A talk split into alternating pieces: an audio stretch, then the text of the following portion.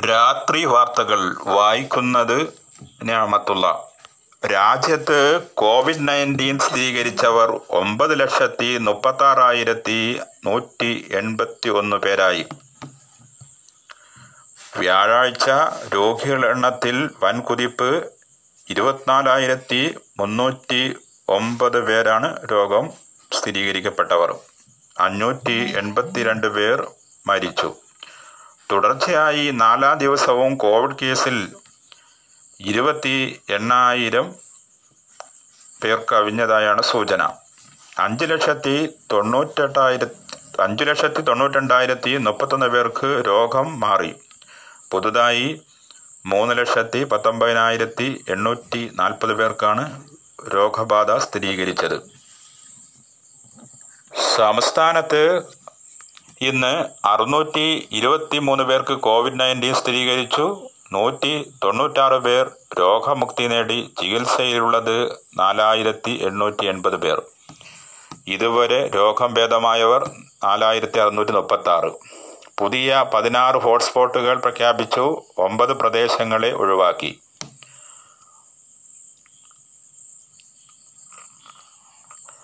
മുഖ്യമന്ത്രി പിണറായി വിജയൻ വാർത്താ സമ്മേളനത്തിൽ അറിയിച്ചതാണ് ഇക്കാര്യം.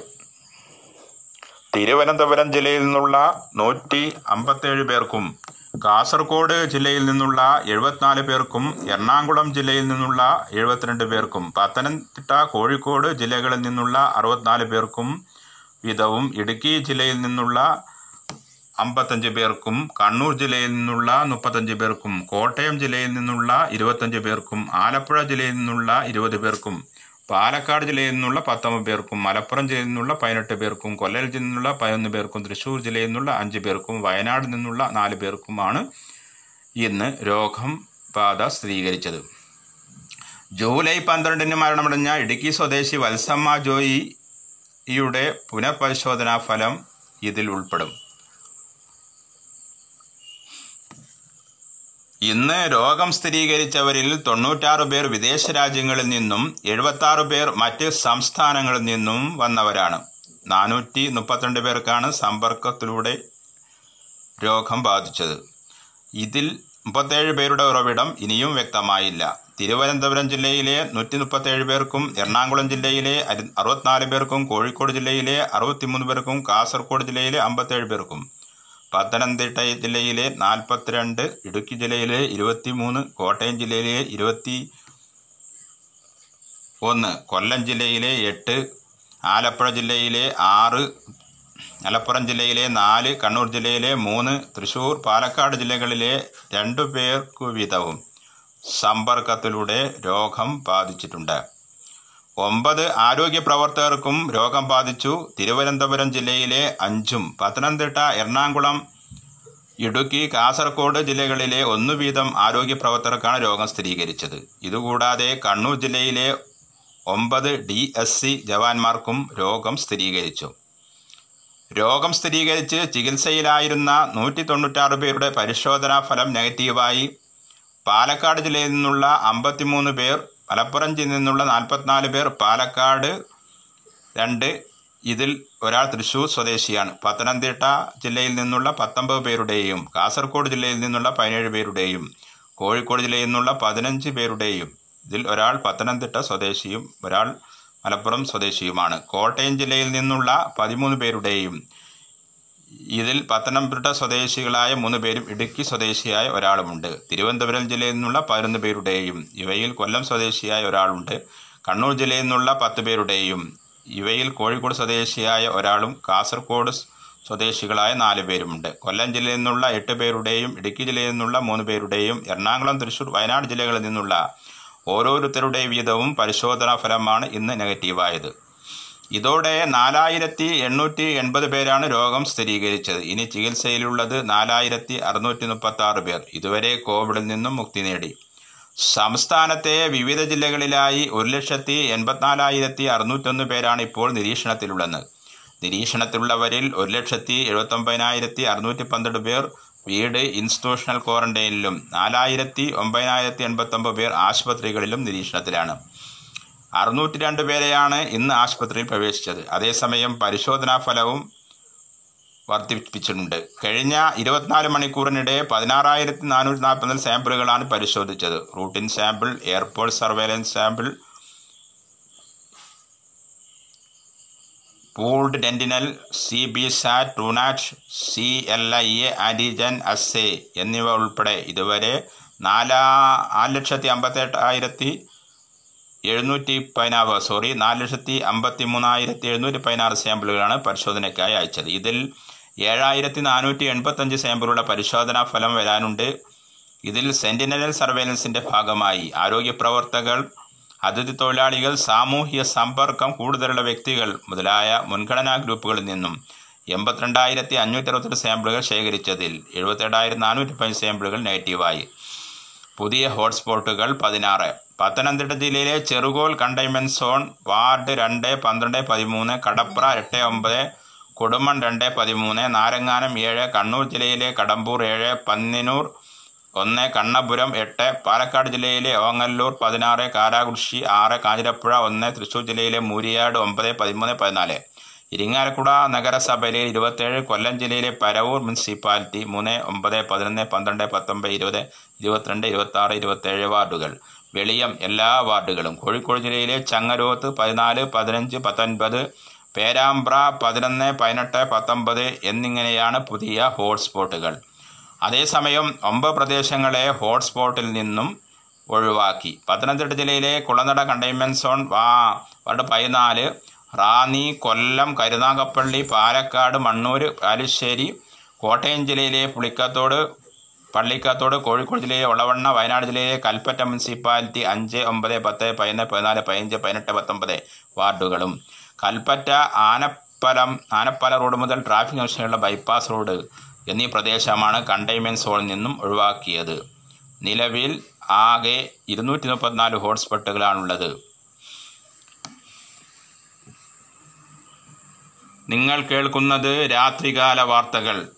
Plus two V H C പരീക്ഷാ ഫലങ്ങൾ പ്രസിദ്ധീകരിച്ചു.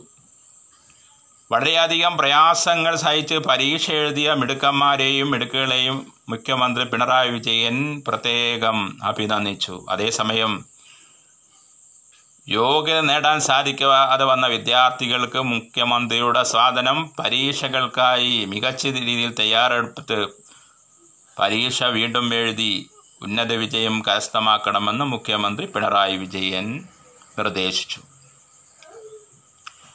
പ്രതി സ്ത്രീയാണെങ്കിൽ അവളുടെ മാരടത്തിന്റെ വീതിയും പരപ്പും കനവും വസ്ത്രത്തിന്റെയും അടിവസ്ത്രത്തിന്റെയും അളവുമാണല്ലോ നിങ്ങളെ അലട്ടുന്ന പ്രശ്നം. പറയുന്നത് മറ്റാരുമല്ല സിനിമ ടി വി സീരിയൽ താരം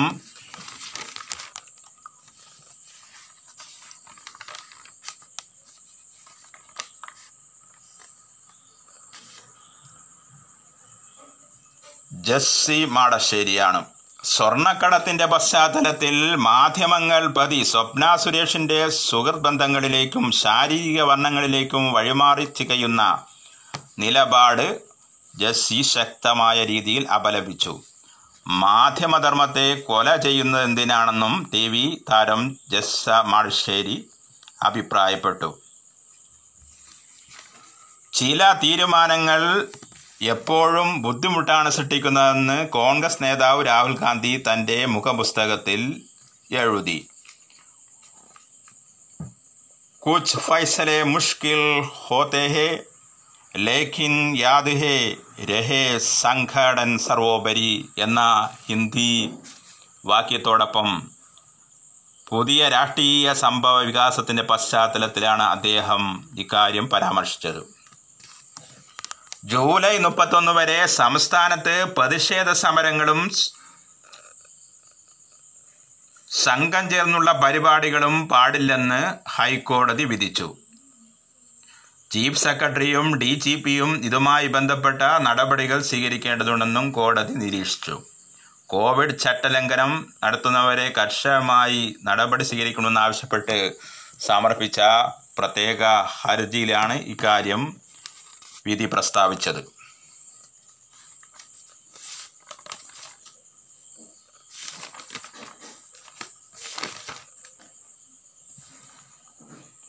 World Health Organization Covid nineteen രോഗികൾക്കുള്ള മരുന്ന് നൽകുന്ന കാര്യത്തിൽ മലേറിയയ്ക്ക് നിലവിൽ ഉപയോഗിക്കുന്ന ഹൈഡ്രോക്സി ക്ലോറോക്കിൻ അഥവാ എച്ച് സി ക്യു എന്ന ടാബ്ലറ്റ് തുടർന്നും നൽകേണ്ടതില്ലെന്ന് തീരുമാനിച്ചു. അതേസമയം കേരളത്തിൽ ഈ മരുന്ന് ഏറെ പ്രയോജനപ്പെടുന്നതാണെന്നും പ്രതിരോധ പ്രവർത്തനങ്ങൾക്ക് അനു പ്രതിരോധം കടുപ്പിക്കുന്നതിന് അനിവാര്യമാണെന്നും കണ്ടെത്തിയ സാഹചര്യത്തിൽ ഈ മരുന്ന് തുടർന്നും ഉപയോഗിക്കും. മരുന്നിന്റെ ഉപഭോഗം കേരളത്തിൽ മരണനിരക്ക് കുറയ്ക്കാൻ കഴിഞ്ഞതായും സംസ്ഥാന medical board chairman doctor Santhosh Kumar പറഞ്ഞു. സ്വർണക്കടത്ത് കേസിലെ പ്രതി സ്വപ്ന സുരേഷിനെ ഫ്ളാറ്റ് ബുക്ക് ചെയ്യാൻ സെക്രട്ടേറിയറ്റിൽ നിന്നും വിളിച്ചത് മുഖ്യമന്ത്രിയുടെ ഐ ടി ഫെല്ലോ അരുൺ ബാലനെന്ന് വ്യക്തമായി. വിദേശയാത്രങ്ങളിൽ ശിവശങ്കറിനെ അനുഗമിച്ചിരുന്നതും ഇദ്ദേഹമായിരുന്നു. മെയ് അവസാന വാരത്തിലാണ് മുൻ ഐ ടി സെക്രട്ടറി കൂടിയായ എം ശിവശങ്കരൻ തന്നെ ഇക്കാര്യം ചുമതല ഏൽപ്പിച്ചതെന്നും അദ്ദേഹം ചുമതല ഏൽപ്പിച്ചത് സെക്രട്ടേറിയറ്റിനടുത്തായി ഫ്ലാറ്റ് ബുക്ക് ചെയ്യുന്നതിന് ഈ ഐ ടി എഫ് എൽ ഒയാണ് ഏർപ്പാട് ചെയ്തത്. ഈ ഫ്ലാറ്റിലാണ് സ്വർണക്കടത്ത് പ്രതികളും മുൻ ഐ ടി സെക്രട്ടറിയും ഗൂഢാലോചന നടത്തി എന്നതാണ് അന്വേഷണ സംഘത്തിന് ലഭിച്ച വിവരം. സംസ്ഥാനത്ത് വെള്ളിയാഴ്ച മുതൽ വീണ്ടും ശക്തമായ ക്ഷമിക്കണം. സംസ്ഥാനത്ത് നാളെ മുതൽ വീണ്ടും ശക്തമായ മഴയ്ക്ക് സാധ്യതയെന്ന് കേന്ദ്ര കാലാവസ്ഥാ വകുപ്പ് കോഴിക്കോട് വയനാട് കണ്ണൂർ കാസർഗോഡ് ജില്ലകളിലാണ് മഞ്ഞ അലർട്ട് പ്രഖ്യാപിച്ചിട്ടുള്ളത്. വെള്ളി ശനി ദിവസങ്ങളിലും ഈ നാല് ജില്ലകളിലും മഴയ്ക്ക് സാധ്യതയുണ്ട്. ഇരുപത്തിനാല് മണിക്കൂറിനുള്ളിൽ അറുപത്തിനാല് പോയിന്റ് അഞ്ച് മില്ലിമീറ്റർ മുതൽ നൂറ്റി പതിനഞ്ച് പോയിന്റ് അഞ്ച് മില്ലിമീറ്റർ വരെ ശക്തമായ മഴയ്ക്ക് സാധ്യതയുണ്ടെന്നാണ് report.